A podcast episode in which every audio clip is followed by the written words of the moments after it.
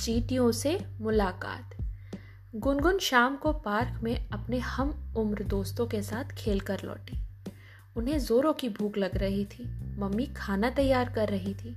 चाचा जी बाज़ार से रसगुल्ले लेकर आए थे। मम्मी ने उन्हें प्लेट में रसगुल्ले दिए। रसगुल्ले लेकर गुनगुन पीछे खुले आँगन में चली गई। खाते खाते रसगुल्ले का रस की कुछ बूंदें नीचे गिर गईं। थोड़ी देर में ही वहाँ नन्ही चीटियों की फौज आ गई। गुनगुन उत्सुकता से उसे देखने लगी। तभी पीछे पीछे उनके चाचा जी वहाँ आ गए। चाचा जी को देखकर गुनगुन ने कहा चाचा जी इन्हें कैसे पता चल गया कि यहाँ रसगुल्लों का रस गिरा हुआ है? ये तो कहीं भी नहीं थी। वैसे ही जैसे तुम घर में रखी मिठाइयों तक पहुँच जाती हो गुनगुन चाचा जी ने हंसकर चिढ़ाते हुए कहा। गुनगुन ने नाराज़ होने का बहाना किया। तो उन्होंने कहा प्रकृति ने इन्हें कुछ बहुत अच्छी सुनने की शक्ति दी है। इससे ये बहुत दूर से ही पता लगा लेती हैं कि इनका खाना कहाँ है और फिर अपने समूह के साथ वहाँ पहुँच जाती हैं। पर इन्हें अपने घर का इतना लंबा रास्ता कैसे याद रहता है? ये तो इतनी ही छोटी सी है। गुनगुन ने आश्चर्य से पूछा, इनका छोटा सा दिमाग बहुत तेज होता है। रोशनी, याददाश्त गंध की मदद से ये अपना रास्ता खोज लेती है। इनमें से कुछ प्रजातियाँ चलते समय एक विशेष रासायनिक पदार्थ छोड़ती रहती हैं, जिनकी गंध से इन्हें आसानी से रास्ता पता चल जाता है। लेकिन जो चीटियाँ रेगिस्तान में रहती हैं, वो ऐसा नहीं करती। वो रास्ते की तस्वीर याद करती चलती हैं, चाचा ने कहा। अरे वाह!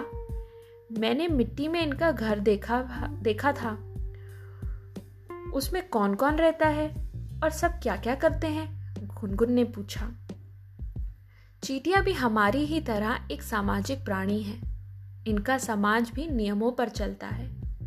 ये ज़मीन में सुरंग की तरह खोद कर घर बना लेती हैं। तभी चट्टानों में, पेड़ों की छाल में, दीवारों में और कुछ अलग प्रजातियों की चीटियाँ पेड़ों के पत्तों पर सिल कर भी रहती हैं। इनके घर में सबसे बड़ी रानी चीटी होती है, जिसके शुरुआत में पंख होते हैं और वो ढेर सारे अंडे देती है। रानी चीटी के अलावा नर चीटियाँ और श्रमिक चीटियाँ भी होती हैं। नर चीटियाँ और रानी चीटी बाहर नज़र नहीं आती नर चीटियों का जीवन छोटा होता है, जिन्हें हम देख रहे हैं। ये श्रमिक चीटियाँ हैं। इनका काम खाना लाना, बच्चों की देखभाल करना और कॉलोनी नुमा घर बनाना और साफ़ सफ़ाई करना होता है।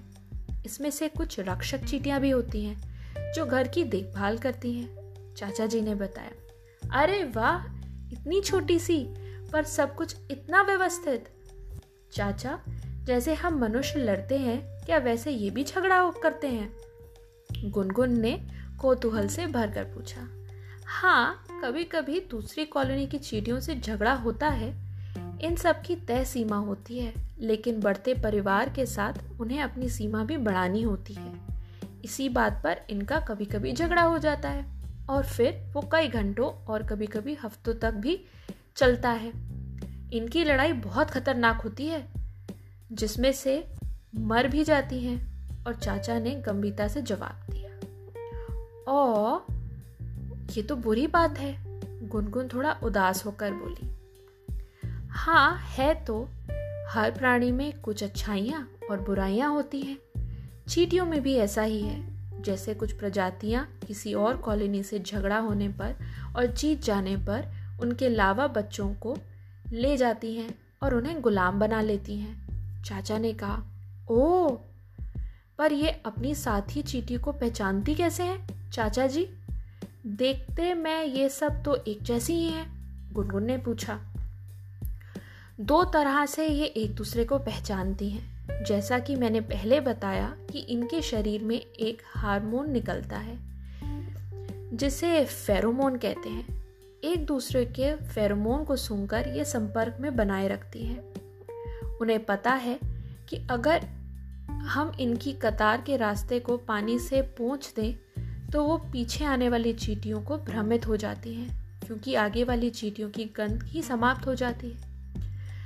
इनके संपर्क का दूसरा तरीका होता है एक दूसरे को, एंटीना को छूना, जो तुमने कभी देखा भी होगा। चाचा ने उत्तर दिया हाँ चाचा जी, मैं हमेशा सोचती थी कि ये एंटीना तो छूकर करती क्या है? ये पास पास आकर आपस में बातें करने लगती है। गुनगुन ने हँसते हुए कहा और फिर पूछा अच्छा चाचा जी, क्या ये हमारी आवाज़ सुन सकती हैं? इनके कान भी होते हैं। पर ये ध्वनि के कंपन को महसूस करती हैं। आपस की आवाज़ें महसूस करने के लिए इनके घुटने और पाँव में सेंसर लगे हैं। चाचा ने जवाब दिया। और भी कुछ बताइए ना चाचा जी इनके बारे में? गुनगुन ने उत्सुकता से पूछा। चाचा जी ने सोचते हुए कहा अच्छा तुम्हें पता है इनके पेट के दो हिस्से होते हैं। एक में वो खुद अपना खाना खाती हैं और दूसरे में रानी चीटी। बच्चों और अन्य सदस्यों के लिए खाना लेकर जाती हैं। तुमने ये भी देखा होगा कि खाने को पकड़ पकड़ कर कभी कभी उल्टा भी करती हैं। अपने भार से कई गुना ज़्यादा भार वो उठा सकती हैं। उल्टे कदम चलकर भी घर पहुँच सकती हैं। चीटियों की बहुत सारी प्रजातियाँ होती हैं। सभी के गुणों और व्यवहार में थोड़ा बहुत अंतर होता है। अभी और कई बातें वैज्ञानिक जानने में जुटे हैं। हो सकता है कि आगे कुछ नई जानकारियाँ मिले और कुछ पुरानी भी बदल जाएँ। चाचा जी ने विस्तार से बताया। गुनगुन कुछ सोचते हुए बोली, चाचा जी, चीटियाँ कितनी समझदार होती हैं। काश हम इनसे कुछ सीखते और फिर किसी भी मनुष्य को भूखा नहीं रहना पड़ता। मैंने ये भी देखा है कि ये कभी भी हार नहीं मानती। हमारी क्लास का एक लड़का, गर्वित, चीटियों को बहुत परेशान करता है। वो बार बार चीटी का रास्ता रोकता है। लेकिन ये कभी भी प्रयास नहीं छोड़ती और घूम फिर कर अपना रास्ता पकड़ लेती हैं। बस ये काट भी लेती हैं कभी कभी पर वो तो अपनी रक्षा के लिए करती हैं, है ना? गुनगुन ने मासूमियत से पूछा। हमें यही तो करना होता है गुनगुन। सभी की अच्छाइयों से कुछ सीखना और हमारी गुनगुन तो और भी समझदार है।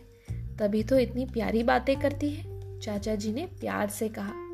माँ ने गुनगुन को खाने के लिए आवाज़ दी तो गुनगुन मन ही मन अपनी दोस्त चीटियों से कभी कभी मिलने और खाना लाने का वादा कर बैठी। चाचा जी के साथ रसोई में चली गई।